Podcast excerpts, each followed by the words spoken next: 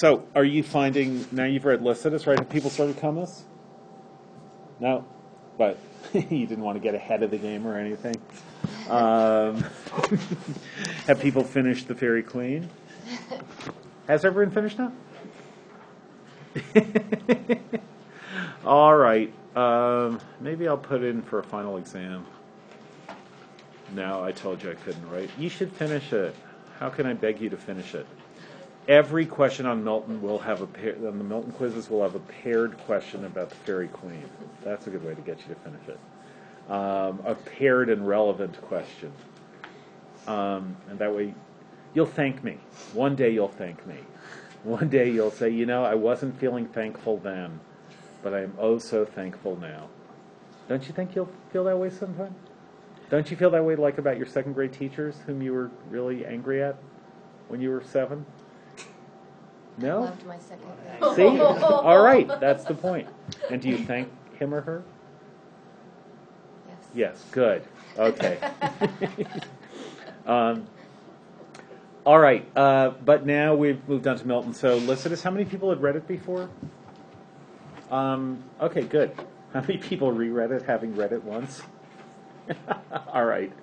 Um, uh, how now that you're reading Milton after reading Spenser, how are you thinking of um, Milton as uh, just his language, his accessibility, his poetry? Just I miss Spenser. You miss Spenser. Um, yeah. I like the stanzas. I like the rhyme scheme. I like that it was consistent every time. And this, I. You like that that you knew what you were getting, and it was it was comfort it was comforting. Yes, words of comfort, to quote the great contemporary novelist Helen DeWitt. Um, There's so much Spenser here. Okay, say more about that.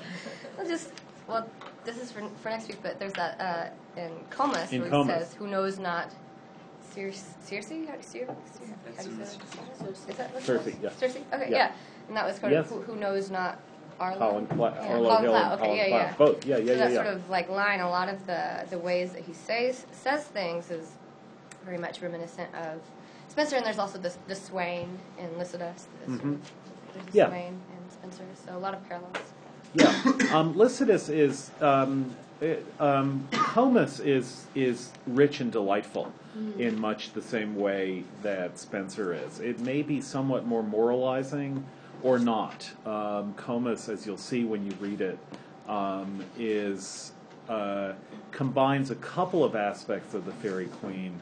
Um, the lady in Comus is uh, is a an emblem of chastity, who resists the temptation of the evil Comus, who, however evil he is, he's actually pretty sublime. He's so charming.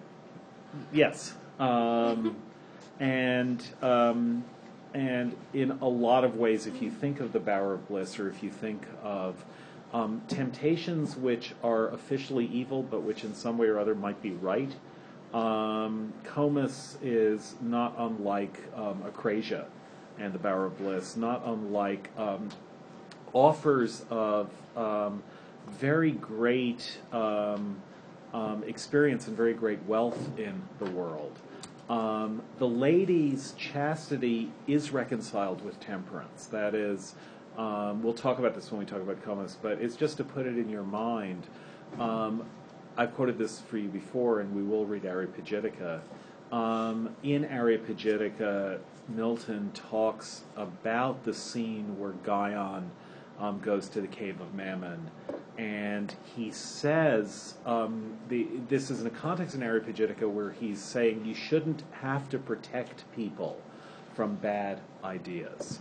Um, you shouldn't have to protect people by censoring what um, what is printed and what's made publicly available. Um, and he says, therefore, did our sage and serious poet Spenser, whom I dare to be thought to think a greater teacher than Scotus or Aquinas. Therefore, says Milton, did he have Bion, along with his Palmer, reason, go to the cave of Mammon that he might see and look and yet refrain. So there's um, people make much of the fact that Milton actually gets the plot wrong there. Um, you're nodding. How does he get the plot wrong? The Palmer didn't go with him. The Palmer didn't go with him. Um, so um, at some point you can, in some other class, when you get a quiz answer wrong, you can say, but it's Miltonic, the mistake that I'm making. Um, and maybe they'll work with someone. Um, I kind of think not, but maybe. Um, but um, so what Mil- Milton's reading, or at least his claim, he may have actually thought that none of the people reading what he's written will have read Spenser. Um, but his claim is that Guyon goes to the cave of Mammon, but reason, his use of reason, allows him to refrain from falsehood. And that any reasonable person reading whatever it is that the Koch brothers put out, or whoever, um, by using reason, will be able um, to sift and tell the true from the false, as Guyon tells um, real worth and value from the false worth and material value that Mammon is offering him. But at any rate, the very crucial phrase there is the phrase "sage and serious poet." Um, you will see, and, and that's a wonderful use of the word serious, um, to call Spenser a serious poet, um, and um, to say that what he is doing is doing serious thought. Um, it's a wonderful use of the word, because um, it's a kind of understatement in its um, opposition to what most people will think of Spenser. That is to say, most people will say, you know, Spenser is a wild fabulist. And to say what you would, what you might say if you were Milton arguing against that, you might expect him to say, um, no, he's not a wild fabulist. He is um, a philosophically dense and um, um, uh, highly disciplined figure, something like that. Or you could say that his wild fabulism is an allegory for his sage and seriousness. Yeah, but serious is is is um, what's interesting about it is that it's an understated word. Mm. Um, there's I was just reading um, an analysis of an amazing moment in a letter of Lord Byron's, where um, he talks about seeing three people get executed. You can find his account of that execution on the website that kind of, its title tells its story, executions today dot com. Um, and it basically, on this day of history, on this day in history, it gives you an account of some execution that occurred on this day of history, this day in history. How did you discover this particular website? I was curiosity. I was just desperate to look for, you know, I wanted to see about the execution of Mary, Queen of Scots. So it was all for this class. Um, oh, but that was a particularly gruesome one. I, it, anyhow, that wasn't how I discovered the website. I was I didn't want to. I was I was um, writing about uh, about um, Leonard Michaels' analysis of the passage in Byron's letter. So I was looking for Byron's letter, so I wouldn't have to copy it. Um, and you guys should learn about cutting and pasting. Um, and uh, that's the first place it came up, was on executions today dot com. So. So much for getting any work done that day. Uh, um, at any rate, um, Byron describes um, three people being three thieves being executed, and he says two of them were very calm about it, but one of them um, went to his execution with great terror and reluctance, and. Um, The Leonard Michaels, who is talking about this passage, um, is utterly struck by that word reluctance. Um, that is, the terror, you know, that's an obvious word to use about how someone feels when they're about to be executed, but reluctance is such an understated word. And I think it's understated in the same way that serious is as a description of Spenser. Um, he's either more or less than a serious poet. Um, but to call him serious, that's a, that's a, that's a, um, uh, uh, tendentious and argumentative thing for Milton to say, and an extraordinarily well-picked word. Um, at any rate, the, that phrase or a, or a variety of that phrase, a variation on that phrase, um, comes up when the lady dresses Comus down um, in telling him about the sage and sober doctrine of virginity, which is um, sort of the climactic moment in Comus. But you'll see how much Spenser there is in Comus. Lycidas is different, although the reason we're starting with it is because it's um, pastoral, and we ended Spenser in with pastoral. Um, this shows Milton's interest in pastoral, and in precisely um, what we were talking about in Spenser, and what we can now say more generally about pastoral. Um, the, the attraction of pastoral is that it's the opposite of court.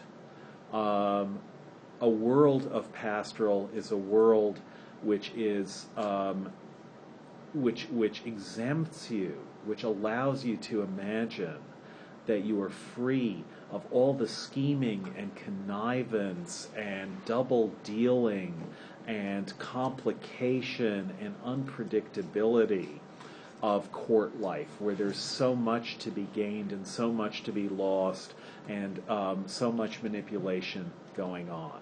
And the reason people fantasize about pastoral, as they have since the since the beginning of time, really, Um, is it's an idea of another life, of a simpler life. Um, we compared this before to the idea of living on a commune or um, uh, or a kibbutz. That is, um, all of this turned out really badly. All my plans came to naught.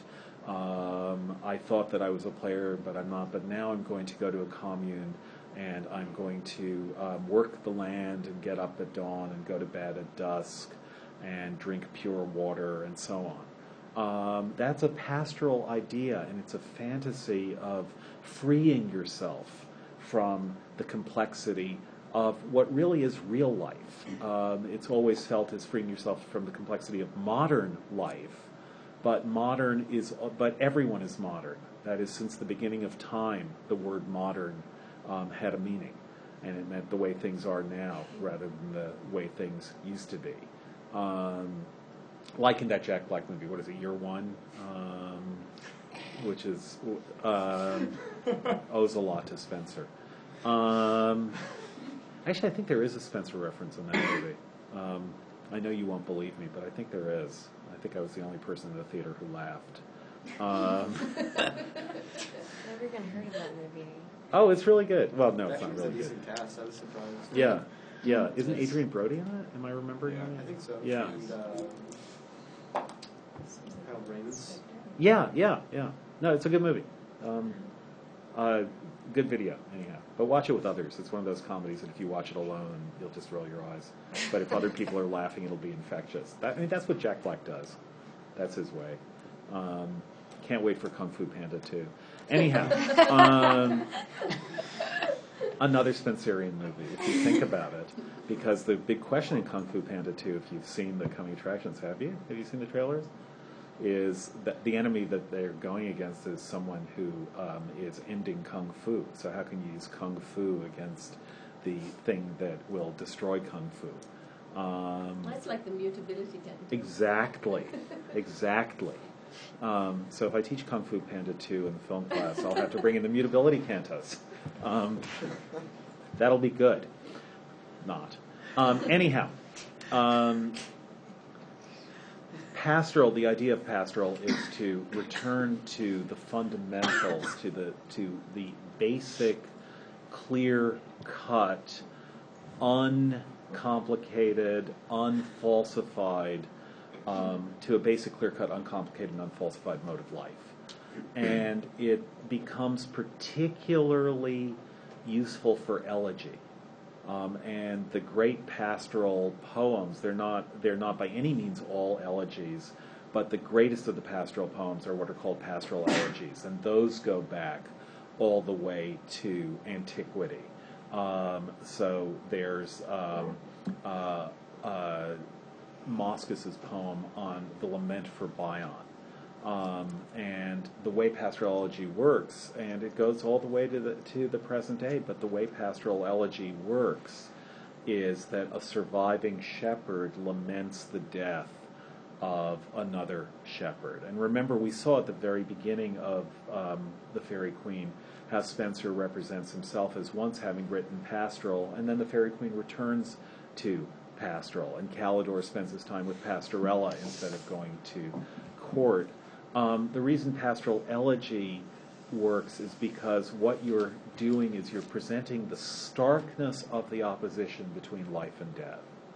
In court, that opposition, everything in court is about making that opposition less stark. What happens in court is someone dies, but court life goes on.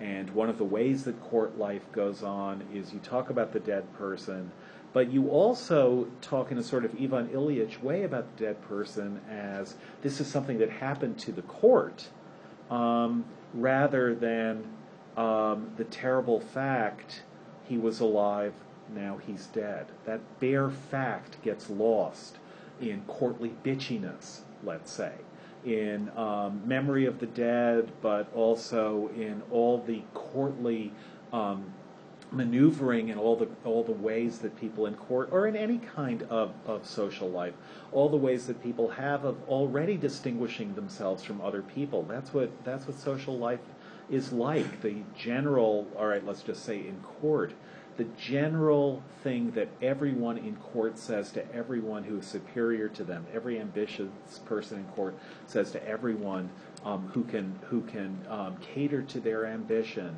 The general single sentence in all of courtly life is, I'm not like these other assholes. And so what you do in court um, is essentially you present yourself as the exception to the rule, which is that everyone else is a brown-nosing, um, up-kissing, down-kicking asshole, but you're different. But everyone is saying that, and that is, in fact, the content of kissing up and kicking down, um, is to claim that everyone else is an asshole except you and the person you're kissing up to. Um, fortunately, school is never like this.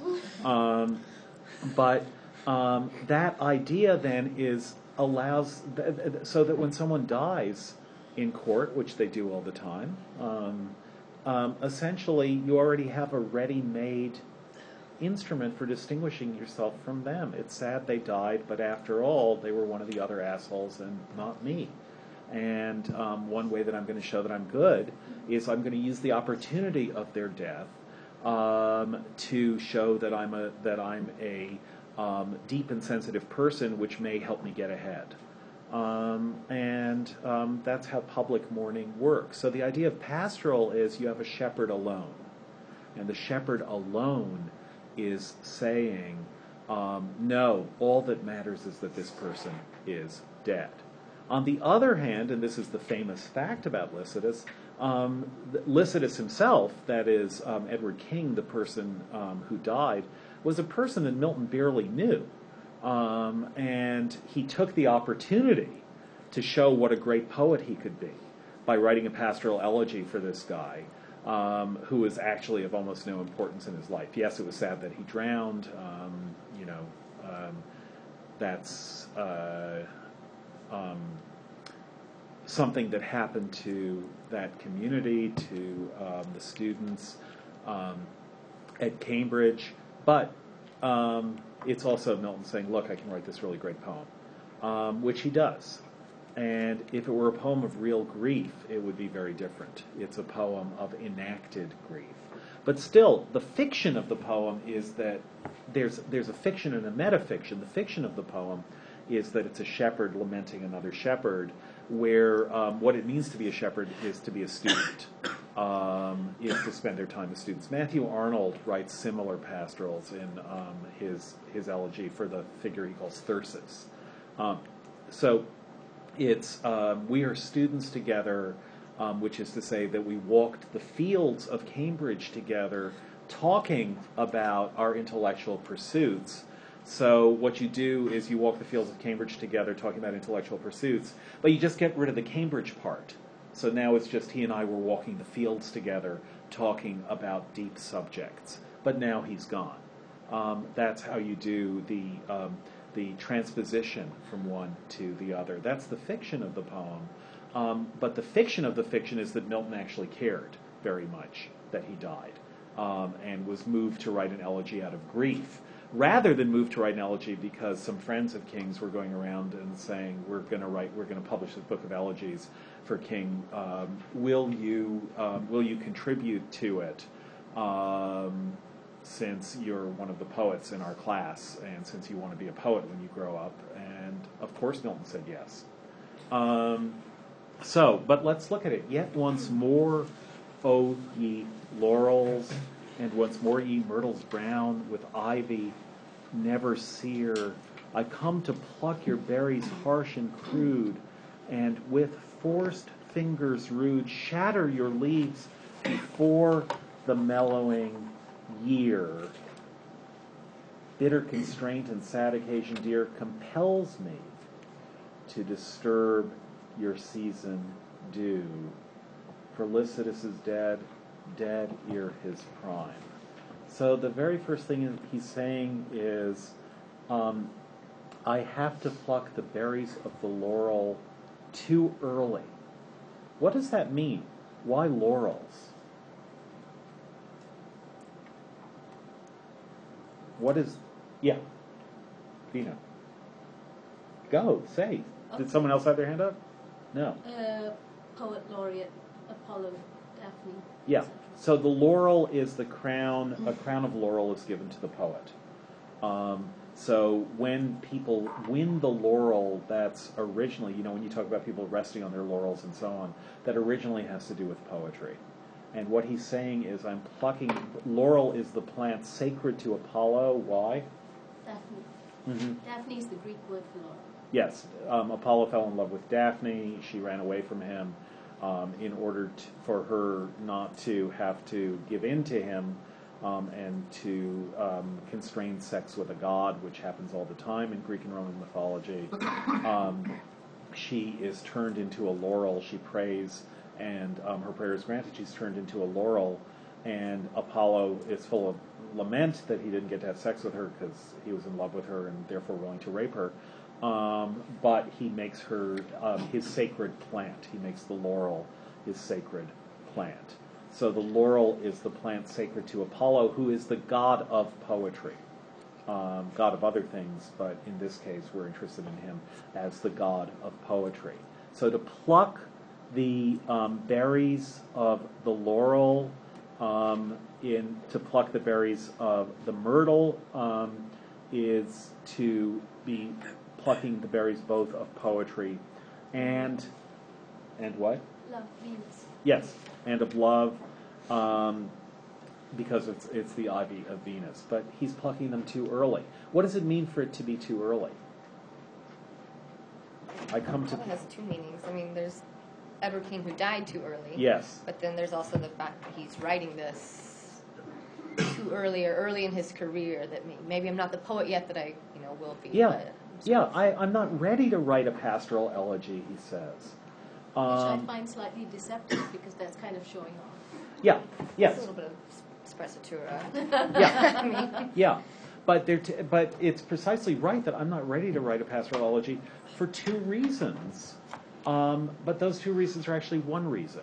The two reasons are I, I wasn't ready for him to die, um, and I'm also too young to be writing a pastoral elegy, which is to say that he was too young to die, and I am too young to survive, where what I mean by the word survive is its actual meaning, um, which is to outlive someone.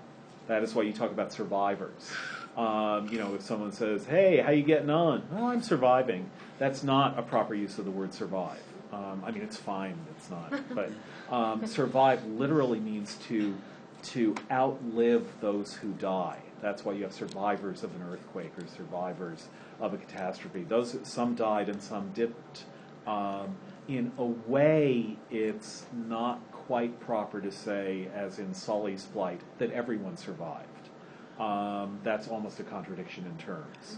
Um, if you use the word survivor, that almost always means that um, not everyone survived. Properly used, it means not everyone survived. Um, so sometime when someone talks to you about a tragedy, you can get all all technical and pedantic about this, and I'm sure that'll make them happy. Um, so Um, but what he's saying is, I, you're too young to die, I'm too young to survive. But those really mean the same thing, because I can only survive if you've died. Um, it means that you've died, my survival. Um, and the reason I'm too young for that is because I'm too young to write a poem about you. Um, if you had lived longer and I had lived longer and I had survived you when we were middle-aged or old, I'd be ready to write an elegy for you. But now I'm not. But notice that they're linked in age, and that's a crucial fact about um, elegy. That is that um, generally the kinds of elegies that are powerful are when the poet and the dead person are peers, because what that means is that it could easily have gone the other way. That is, that um, the death that the survivor survives is a death that the survivor himself or herself could have experienced instead. Um, so death comes into the world with elegy. Not only that someone else is dead, but it could be you. That could have been you instead of him. Um, and so those connections are there together. We're too young to be facing death. One of us did die and the other didn't, but we're both facing death right now. Death ar- arrived for both of us. Your death is a fact in both our lives, and the same fact in both our lives. Um, why, so, nevertheless, bitter constraint and sad occasion, dear, compels me to disturb your season due. For Lycidas is dead, dead ere his prime. What does prime mean there?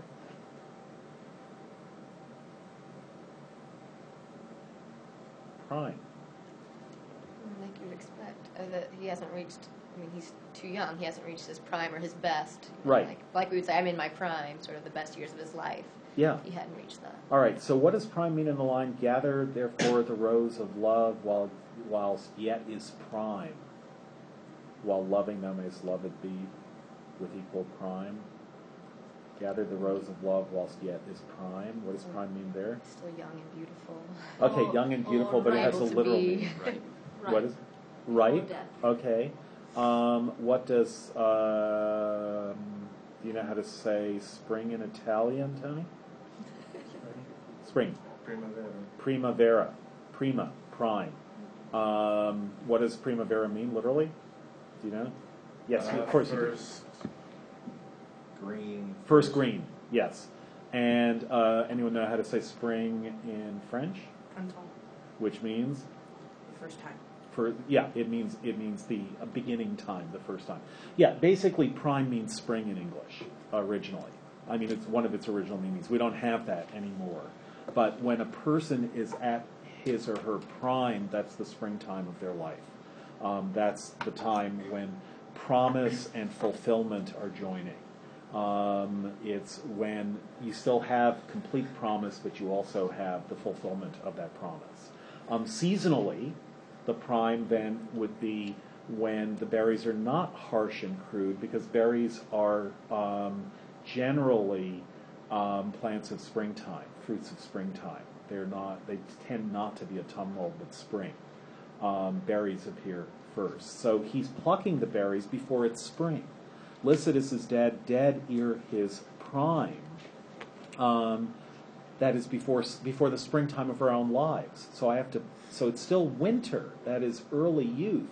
It's winter because he's dead, but it's also winter because we're so young. Not because we're so old, but because we're so young. And yet somehow that youth itself is almost indistinguishable from old age. It's all grim and winter, and Lycidas will never reach his prime. Lycidas is dead, dead ere his prime, young Lycidas, and hath not left his peer, no one like him, who would not sing for Lycidas. He's dead, of course I'm going to sing for him. He knew himself to sing and build the lofty rhyme. Lycidas was a poet. He could really write poetry. He must not float upon his watery bier unwept, and welter to the parching wind without the need of some melodious tear. Um, so the tears, he's now dead. Um, he is going to dry out, even though he drowned. He's now going to dry out, but he needs some melodious tear somehow to keep him alive. So that's the introduction to the poem. Um, almost a sonnet. That is, um, here is um, why I have to write this elegy, even though I'm incapable of it. And again, you get a classic idea in pastoral elegy, which is the dead person. My elegy won't be as good as the elegy the dead person could have written had he not died.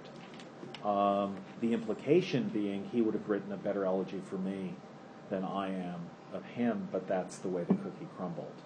Um, but it's also a way of saying, undoing the difference between a successful poem and a failed one. Because what would a successful elegy be? One that really made you feel the dead person, feel everything about the dead person as though that person were living.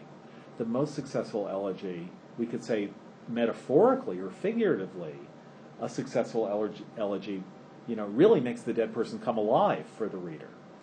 Um, if you literalize that, the most successful elegy of all would be the one that brings the dead person back to life literally. But elegies can't do that. So elegies are in their very nature and in their structure about the failure of poetry to create the world that it wishes to create, to create a fact in the world that it wishes to create, which is the existence and the life of the dead. Elegies cannot bring the dead back to life. However, Milton is interested in an elegist who could bring the dead back to life. Um, he appears in Lycidas. He appears in L'Allegro and Il Penseroso, which we'll also read. Um, who? Well, Saint Peter? Well, Saint Peter, yes. Um, Orpheus. Um, so in L'Allegro, um, he describes Orpheus. You'll see Orpheus over and over again in Milton. Um, Someone not Theno know the story of Orpheus? In Eurydice, yes. Um, Orpheus went down to fetch Eurydice, who died, and he was allowed to bring her back on the condition that he didn't turn around. Mm-hmm. And he turns around on his way back, and she disappears. Yeah, he turns around, and there's a human skull on the ground. Um, He's also... No one knows that illusion? You guys don't listen to They Might Be Giants? Really? You would love They Might Be Giants. What? What, what? I didn't hear what your allusion to them was. Turn around, turn around. There's a human skull on the ground. Yeah. Yeah, of course. Yeah. Yeah. yeah, it's Orpheus and Eurydice. Yeah. Um, he was also a, uh, a musician, right? Yes, and and so how does he win Eurydice back? Lyre. With his lyre. Um, he plays so beautifully. He makes everybody in hell cry. That he makes everybody in hell cry. And um, and uh, Pluto, the god of hell, agrees to let Eurydice return to um, life. And uh, Milton describes this twice. It's one of the linkages between those paired poems, L'Allegro, which is the poem about the um, giddy, ebullient person, and Il Penseroso. Sorry? Mirth, right? Yes. And Il Penseroso, which is the poem about the pensive and melancholy person. And um, L'Allegro is talking about, the mirthful man is talking about um, how wonderful poetry is. And he says um, that if only Orpheus had um, played more mirthful songs, um, his poetry would have been of a power to quite set free his half-regained Eurydice. And um, Il Penseroso, the pensive man, says about Orpheus's poetry that um, the poetry he, the, the pensive, melancholy poem that he sang to Pluto was so great that it caused a drop, a tear, to run down Pluto's iron cheek and made hell grand. what love did seek. So the one elegist, the one poet of lamentation over the dead, who successfully, until he blows it, mm-hmm. but successfully brings the dead back to life through his poetry, is Orpheus. That's what a successful elegy would be. Um, other elegies are metaphorically successful. It's as though I see it all, to quote a kind of elegy by Browning. Um, all these people have been dead for years, but it's as though I see it all. Um, brings back the dead to our consciousness, if not to their own consciousness. And that's what elegy seeks to do. Um, so, but the point is that if an elegy fails to do that, it seeks to do that, but if it fails to do that, its failure is itself part of its own um, point, which is that to fail to bring the dead back is sad, and elegies are sad poems. Um, a great recent elegy by W S Merwin. Does anyone know, can anyone recite his poem called Elegy? Does anyone know it? The title is simply Elegy, and the whole poem is, who would I show it to? And that's a version of what's happening here, which is the one person, competent, because he loves that person, because that person is the only important person in his life, but the one person competent to judge the elegy, to be um, to, to, to be there with the elegy, to fulfill the elegy, is gone. And so the elegy is in its nature a demonstration of failure. And if Lycidas is the better poet, then the fact that he's dead will mean that this elegy will be a failure, because Lycidas should have been doing it rather than Milton. But if it's a failure, it shows how much is missing. Lycidas, it's a poem, elegies are poems of absence. Yeah? Um, I was going to say that motif of the double loss um, is also in his um, late espoused saint. Exactly. Um, who gets lost again. Mm, in exactly. the same way, he tries to, to see her, yes. and she flees. Exactly. So he wakes to find her, or forever to deplore her loss. He tries to see her. I waked, she fled, and day brought back my night. So, nevertheless, he has to try to mourn Lycidas, and if he fails, that's the nature of death and of loss. So, he then invokes the Muses. At line fifteen, begin then, sisters of the sacred well, that from beneath the seat of Jove doth spring, that is the um, the well does, not the sisters, begin and somewhat loudly sweep the string. That is, um, don't just whisper um, the kinds of love songs that you generally sing for me, but do it loudly. Hence, with denial, vain, and coy excuse. And now he's talking to the Muses, but he's also talking to himself. That is, help me, he says to the Muses, um, which is a way of saying, I've really got to try to produce an elegy for Lycidas. To call upon the Muses is to, um, is to devote yourself, to vow yourself to beginning the poem. Hence with vain denial and coy excuse, and yet there's something strangely flirtatious about that, as though flirting with the Muses is, he needs their help to write the elegy, so what does he do? He starts flirting with them. Yeah, here, come, help me, no more vain denial, and, and denial, vain, coy excuse. Why? So may some gentle muse with lucky words favor my destined urn, and as he passes, turn and bid fair peace to be my sable shroud. So the reason he wants to write the elegy is that he wants, when he dies, for someone to write an elegy for him. So again, the connection that he's making with Lycidas, I'm alive, he's dead, but he was alive, and I will be dead. And I write an elegy for him. This is paying it forward. I write an elegy for him in hopes that someone will write an elegy for me. And lucky words, words of prayer, words of good omen, words that will perhaps allow me, through their prayer and through their good wishes, to achieve peace or happiness after death.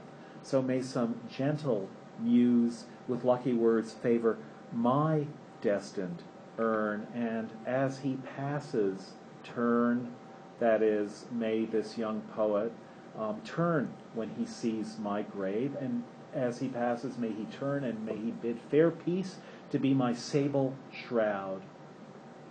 And then he explains, for that's what I'm doing for Lycidas, for we were nursed upon the selfsame hill, fed the same flock by fountain, shade, and rill, um, which means we went to Cambridge together. Um, together both, ere the high lawns appeared, under the opening eyelids of the morn, we drove afield, and both together heard what time the greyfly winds her sultry horn, battening our flocks with the fresh dews of night, off till the star that rose at evening, bright toward heaven's descent, had sloped his westering wheel. So sometimes we stayed up um, till stayed up all night. Um, sometimes um, it's a little bit hard to get the astronomy right here. Um, it may mean either that, that some star rose at sunset and then we stayed up all night. It may mean that he sees the evening star and that we stayed up past dark. The evening star is also sometimes called the Folding Star. Um, there's an Alan Hollinghurst novel with that title, The Folding Star. Um, have you ever heard that phrase, the Folding Star? Um, it's a good phrase. Um, the Folding Star, because it is the star that when shepherds see it, it is time to bring their sheep back to the sheepfold. So it's the star that announces the time to return to the fold, hence the Folding Star. Beautiful phrase.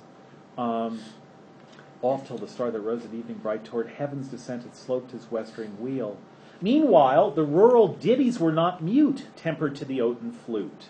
So while we talked and, and walked around with our flocks, we also played ditties. We created poetry, um, but poetry, fun poetry, poetry of love, um, the kinds of poets that shepherds, when they're happy and when they don't have to deal with any um, of life's miseries, um, will will um, play on their flutes. Rough satyrs danced, and fawns with cloven heel from the glad sound would not be absent long, and old Damoetas loved to hear our song. Um, so Damoetas is a character from Spenser. Um, he's a figure in the Shepherd's Calendar. Um, and um, he is uh, someone whom Milton is now using to talk about one of their teachers. He loved to hear us produce poetry. So th- those were good days, but, oh, the heavy change, now thou art gone. So you remember the past, and elegy always will have a but in it. Um, it used to be one way, but now it's different. Once things were good, but now they're bad. Again, to give you a modern one-line version of this, John Ashbery has a poem whose title is, I had thought things were going along pretty well. That's the title of the poem. I had thought things were going along pretty well. And then the whole poem is, apparently not. But, no, but I was mistaken. Um, so not as good as Who Would I Show It To, mm. but um, similar mode. Um, but, oh, the heavy change, now thou art gone, now thou art gone, and never must return. Thee, shepherd, thee, the woods and desert caves with wild thyme and gadding vine o'ergrown, and all their echoes mourn. So everything in this empty landscape, you can feel that it's empty because it's echoing. That is, um, echoes and emptiness are always associated with each other, and for obvious reasons. When you have a crowd, you don't have echoes, because the bodies of the crowd absorb the sound. This is a well-known experience that echoes and loneliness go together. Um, so now they're all the echoes, and the echoes are sound to Milton or to the speaker, because the speaker isn't Milton, as we'll find out at the end of the poem. Um, sound to the speaker, um, like mourning over Lycidas. And the reason he hears the echoes is that Lycidas isn't there. The willows and the hazel copses green shall now no more be seen fanning their joyous leaves to thy soft lays. So I'll no longer see these trees um, as though the breezes through their leaves are coming from their keeping time to your poems. As killing is the canker to the rose or taint worm to the weanling herds that graze, or frost to flowers that their gay wardrobe wear when first the white thorn blows, such Lycidas thy loss to shepherd's ear. So your loss is killing everything else. Um, Lycidas' death, Lycidas is the one who's dead, but his death is killing nature itself. Okay, we'll finish reading through all of Lycidas. It's worth reading through the whole poem. But read Comus, um, quiz on Comus on Monday. Um, and also, as you read Comus, just see what you think of the various arguments made by, in particular, made by the lady and by Comus, and to some extent made by Sabrina. Um, but the great argument in Comus is between the lady and Comus. That's going to be the argument in Paradise Lost. Comus, in a lot of ways, is a forerunner to Paradise Lost. Um, we'll do L'Allegro and Il Penseroso after that for Wednesday, and then Thursday we'll begin Paradise Lost proper. So um, have a good weekend. Thank you.